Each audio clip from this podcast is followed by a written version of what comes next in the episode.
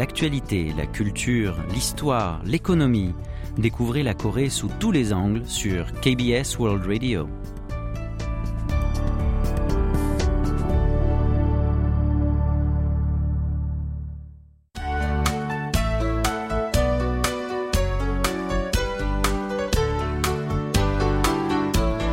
Séoul au jour le jour?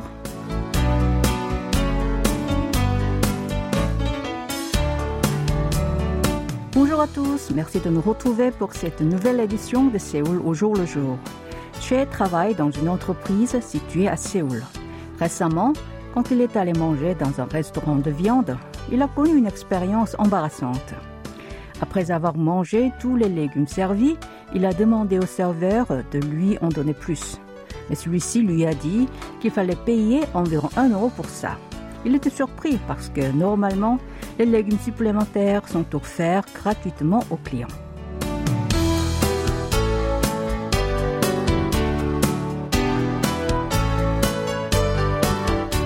Avec la prolongation de l'inflation, les produits ou les services qui étaient fournis gracieusement disparaissent progressivement. Car les entreprises et les commerçants qui souffrent de la hausse des prix de revient se sont mis à augmenter les tarifs de leurs marchandises ou leurs prestations en dépit des plaintes des clients. Ce phénomène se manifeste le plus souvent dans les restaurants. Sur des sites communautaires, beaucoup d'internautes parlent d'expériences de ce type. En effet, de nombreux restaurants de viande situés dans la capitale, où le loyer est très élevé, ont commencé à faire payer les légumes supplémentaires. Il y a également ceux qui facturent les plats d'accompagnement supplémentaires. Du côté des firmes, elles se lancent dans la suppression des services ou des bénéfices qu'elles offraient pour attirer des clients malgré leurs pertes. Quant aux plateformes de livraison de plats cuisinés, elles ont changé leur politique de commission. Autrefois, pour les commandes de mets à emporter, elles ne percevaient pas de commission de la part des restaurants, mais elles ont décidé de la recevoir à partir d'octobre prochain. Cependant, confrontées à l'opposition des clients, elles ont reporté la mise en vigueur de cette politique à l'année prochaine. La situation est similaire pour les sociétés de carte crédit et les grands hôtels. Notamment, ces derniers ont éliminé la réduction de prix dans les restaurants ou l'offre de coupons de séjour gratuits pour leurs principaux clients. La suppression des prestations gratuites ou le fait de les rendre payantes est un type de réduflation qui se, propage ces derniers temps. Il s'agit de diminuer la quantité des contenus d'un produit tout en maintenant son prix. C'est l'une des principales stratégies commerciales destinées à augmenter de façon détournée le prix de la marchandise. Selon les spécialistes, cette méthode augmente de facto les dépenses des consommateurs, ce qui pousse ces derniers à se serrer la ceinture.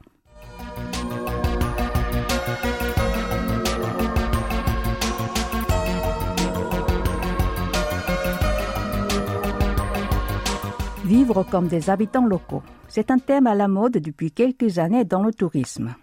Dans ce type de voyage, on loge dans une pension de famille à la place d'un hôtel, on mange des plats que sa pension propose au lieu d'aller au restaurant, et on récolte des produits agricoles et fabrique des objets artisanaux au lieu de se prendre en photo sur des sites touristiques. Depuis la crise sanitaire, ce genre de tourisme est d'autant plus plébiscité. C'est pour cela que le ministère de la Culture, des Sports et du Tourisme mène le projet de promotion pour le tourisme dans la vie quotidienne. C'est en 2020 que le ministère a lancé ce projet, mais ce genre de voyage existait déjà. Le programme Fousseau est un cas exemplaire.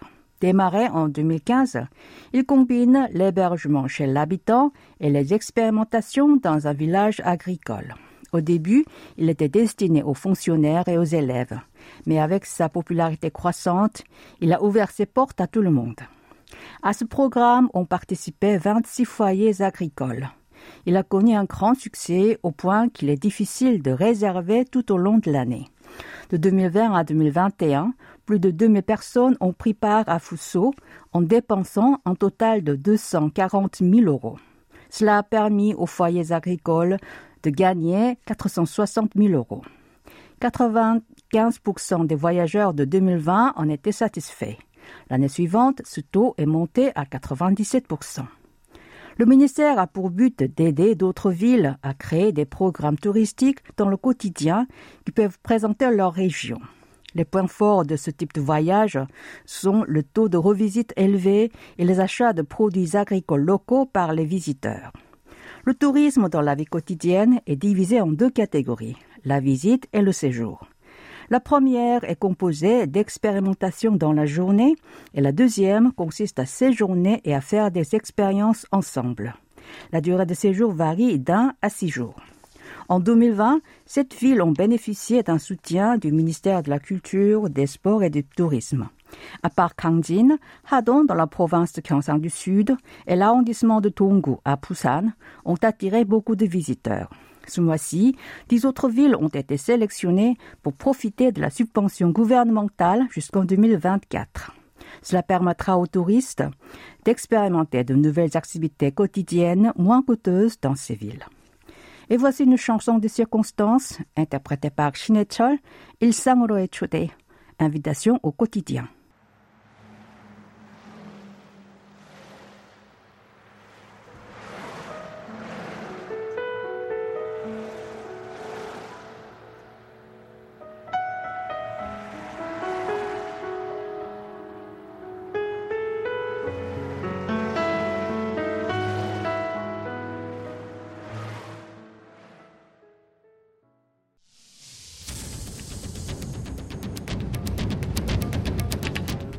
Vous avez aimé, vous avez détesté, vous avez adoré. Faites-nous part de vos réactions en nous écrivant à french.kbs.co.kr.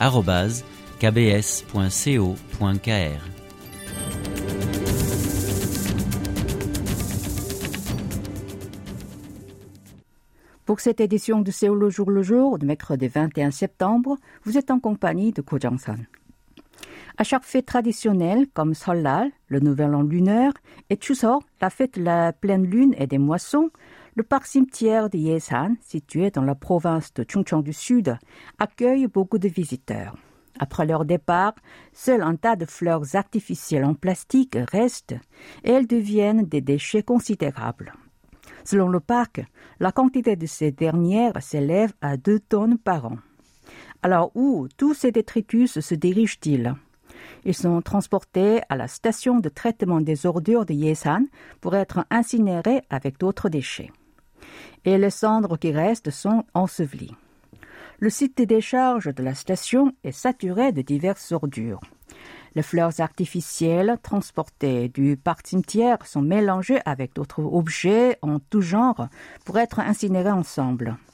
Dans ces stations arrivent de nombreuses bouteilles en plastique qui peuvent être recyclées, mais beaucoup d'entre elles ne sont pas totalement vides et contiennent encore du liquide. Dans ce cas, ils ne peuvent pas être recyclés. Ce lieu brûle chaque jour 35 tonnes de déchets, mais cela n'est pas suffisant pour se débarrasser des ordures entassées dans la décharge. De ce fait, la municipalité de Yesan établit un budget pour incinérer le surplus deux ou trois fois par an. Selon un représentant de la station, la meilleure solution à ce problème est la réduction de la production de déchets et le recyclage de ces derniers. Et les fleurs artificielles qui proviennent des parcs cimetières font partie des ordures qu'on peut diminuer. Étant donné que toutes les fleurs artificielles ramassées dans les parcs cimetières sont réduites en cendres, quelques collectivités locales interdisent l'introduction des fleurs en plastique.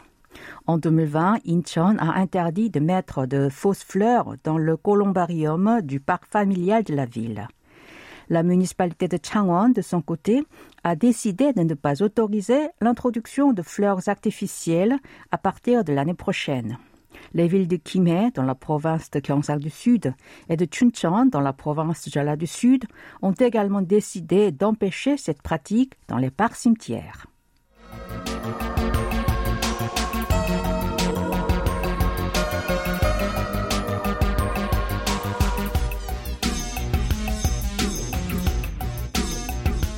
Les services de location de trottinettes électriques et de vélos électriques proposés par les entreprises privées sont de plus en plus pointés du doigt. La raison, cela menace la sécurité des piétons.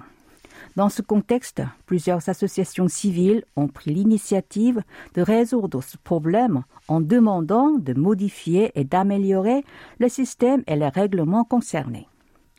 La ville de Changwon a mis en place en 2008 un système de location de bicyclettes publiques dénommé Nubija.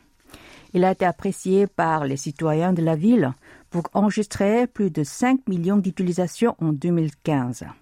Mais depuis cette année-là, plusieurs inconvénients, dont son application mobile, son système de prêt de retour et son moyen de paiement, ont fait baisser son taux d'utilisation. S'y ajoutent les véhicules électriques monoplaces de partage gérés par les entreprises privées. En 2020, les trottinettes électriques ont fait leur apparition, puis les vélos électriques sont arrivés sur le marché. Les associations civiles indiquent que les engins électriques monoplaces dérangent la circulation des piétons et des voitures. De plus, ils occupent illégalement les chaussées et les trottoirs. Cependant, il manque un règlement clair pour pouvoir les contrôler et les sanctionner. Par ailleurs, les bicyclettes électriques privées menacent les véhicules publics gérés par certaines collectivités locales, dont Ansan, Koyang et Suwon. Elles ont suspendu ou supprimé leur service de location de vélos. Quant à la ville de Changwon, elle continue de fournir son service, mais le taux d'utilisation est en baisse. Dans ces situations, certains mettent en avant le fait que les trottinettes et les bicyclettes électriques de partage utilisent gratuitement les installations routières comme les pistes cyclables aménagées par la municipalité. Selon eux, puisque les voitures roulent sur les routes, ils paient l'impôt sur les automobiles. Les revues gratuites versent une indemnité d'occupation de la route parce qu'ils sont déposés dans la rue pour être distribués. Or, les trottinettes et les vélos électriques de partage proposés par les sociétés privées sont stationnés sur les chaussées ou les trottoirs et utilisent aussi les routes recyclables sans rien payer. En outre, après leur utilisation, de nombreux véhicules de ce type sont délaissés n'importe où, sur le trottoir, au bout des passages cloutés ou sur les bandes de guidage au sol en braille pour les personnes aveugles ou malvoyantes, ce qui menace la sécurité des piétons. Il est à présent l'heure d'une nouvelle pause musicale. Nous allons écouter la chanson de Shiny Drive.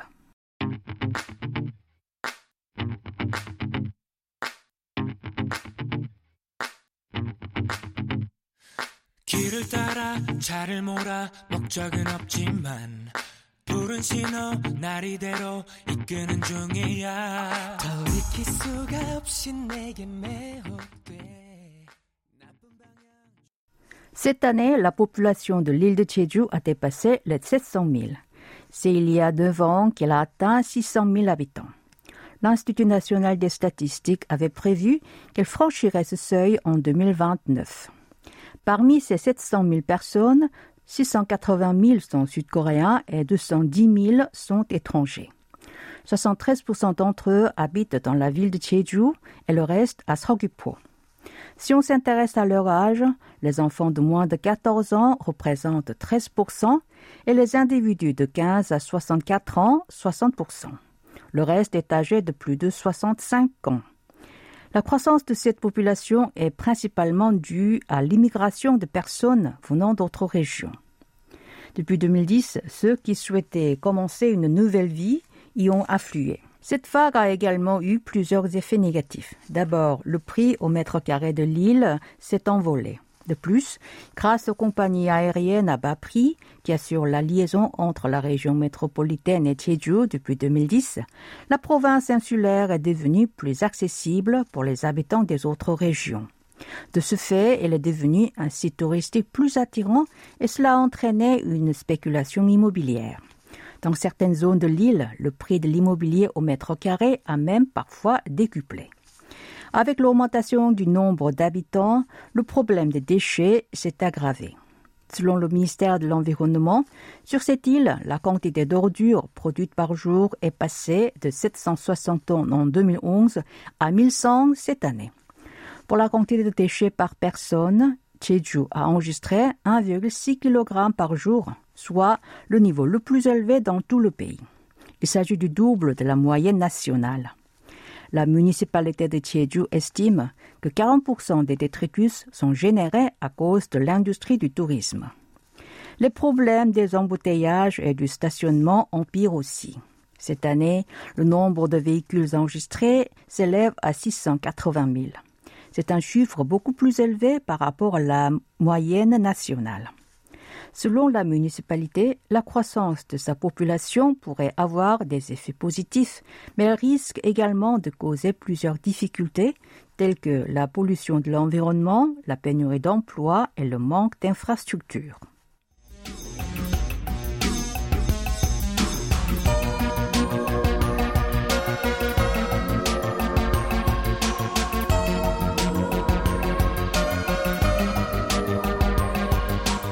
Dernièrement, le centre de gestion du parc national du mont Pukan est en état d'alerte pour protéger les glands.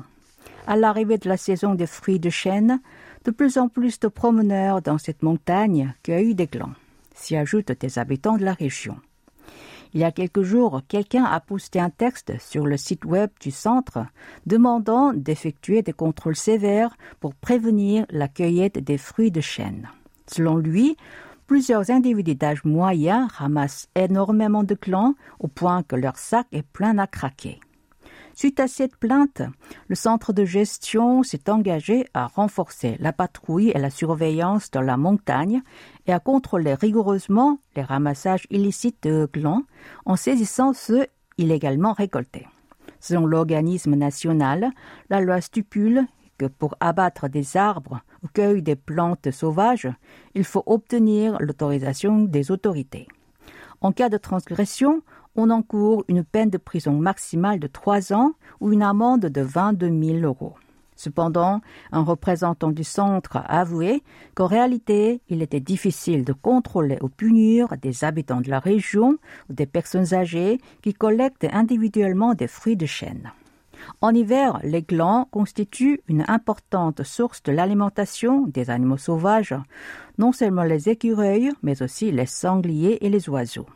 Ils sont également des graines servant à préserver l'écosystème et les espèces. Selon le centre gestion de Tobon du parc national du Mont Pukan, qui s'occupe de l'arrondissement de Tobon, de Yangju et de Ujeongbu dans la province de Gyeonggi, en août et en septembre dernier, il a surpris cette personne ayant ramassé des glands illicitement. Mais comme c'était la première fois qu'elles ont été prises pour cet acte et que la quantité de leur cueillette était faible, le centre s'est contenté de leur donner des conseils et un avertissement au lieu de les accuser et de demander une sanction. Dans ce contexte, la province de Gyeonggi a lancé la semaine dernière les contrôles spéciaux pour empêcher les actes illicites dans les forêts en automne. Il s'agit de prévenir les dégâts des bois causés par les ramassages de produits forestiers sans autorisation tels que les champignons et les pignes. Une équipe spéciale de contrôle a été formée pour surveiller la montagne. Elle est chargée de superviser ceux qui cueillent des ressources de la forêt ou arrachent des arbres rares sans autorisation. Conformément à la loi, quiconque commet ce délit encourt une amende de 36 000 euros ou une peine de prison maximale de 5 ans. Et voilà, c'est le moment de retrouver Antoine Coppola pour tout un cinéma. Avant de le rejoindre, je vous propose d'écouter la chanson de Isora, 이제 plus maintenant.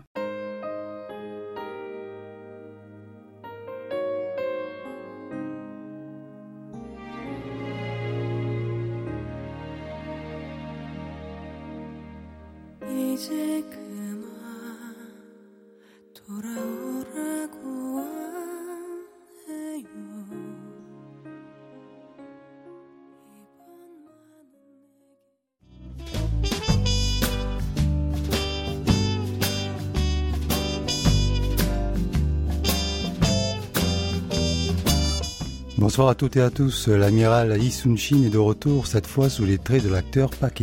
En effet, après Che Min-chik, Park joue un Lee Sun-shin rajeuni mais toujours aussi barbu et engoncé dans son armure de dragon des mers. On croyait tout savoir des exploits de l'amiral. Le film Roaring Current en 2017 est toujours un top du box-office.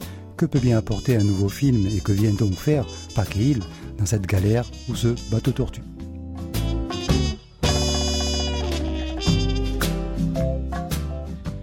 L'histoire est connue. Tous les enfants des écoles élémentaires en Corée du Sud connaissent les exploits de l'amiral.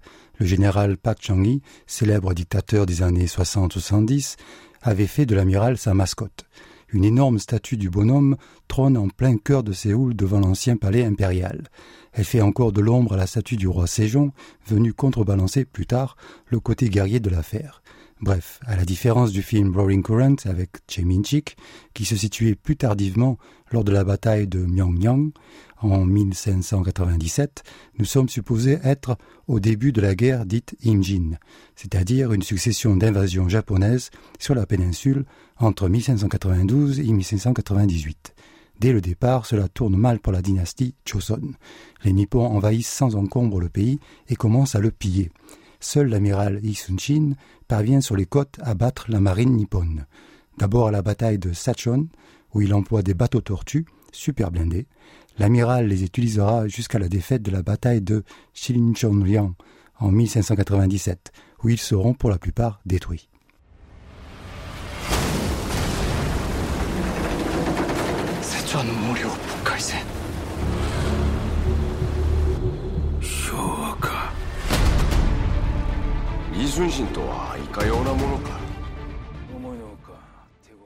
Si le film n'évite pas les scènes de bataille en carton-pâte, dans leur version actuelle il s'agit de Photoshop et autres effets numériques proches du mauvais dessin animé, il tente d'introduire une intrigue d'espionnage, qui par ailleurs est assez connue, celle d'un agent double nippon qui se propose d'espionner pour l'amiral. La mise en scène de Kim Han-min, qui avait déjà commis Rolling Currents, devient alors confuse sa lourdeur devient pesante. Très vite, malgré les écriteaux de style manga pour indiquer qui est qui, on se perd dans les querelles et les soi-disant mensonges des uns et des autres. Il faut dire qu'on s'intéresse peu à des personnages dépourvus de personnalité. Bref, l'histoire veut qu'un agent double ait provoqué la chute de l'amiral, aux yeux du roi Sonjo. Ce dernier ne le portait déjà pas dans son cœur. Accusé de trahison, Sonjo fait délicatement torturer l'amiral. À l'époque, on aimait le fouet l'étranglement, les brûlures, la pendaison à l'horizontale et l'écartèlement. Grâce à ses copains au gouvernement, l'amiral s'en sort vivant, mais dégradé au rang de soldat. C'est la mort de son remplaçant à la bataille de Chinchondrian qui lui permet de reprendre les rênes de ses bateaux tortues.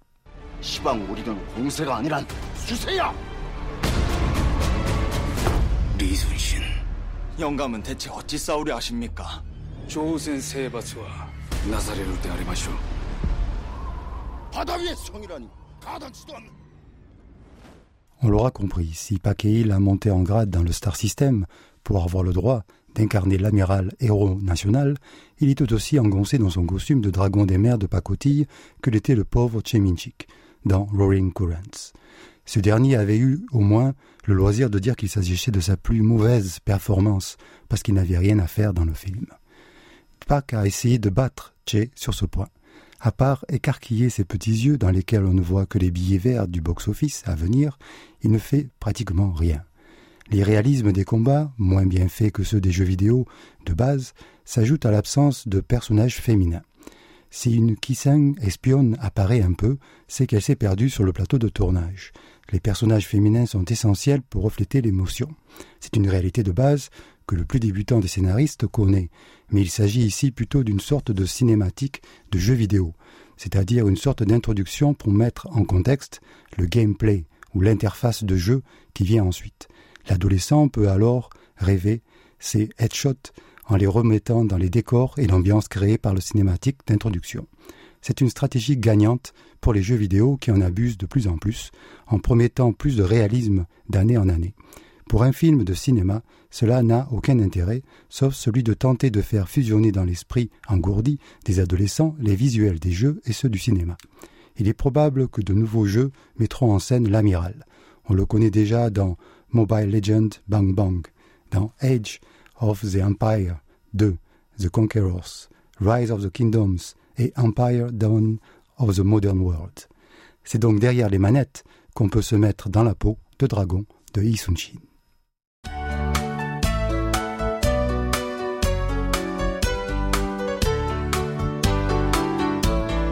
Voilà, c'est la fin de cette édition de Séoul au jour le jour. C'était Ko avec Kim Hong-ju à la réalisation. Merci d'avoir été avec nous. Je vous souhaite une très bonne soirée.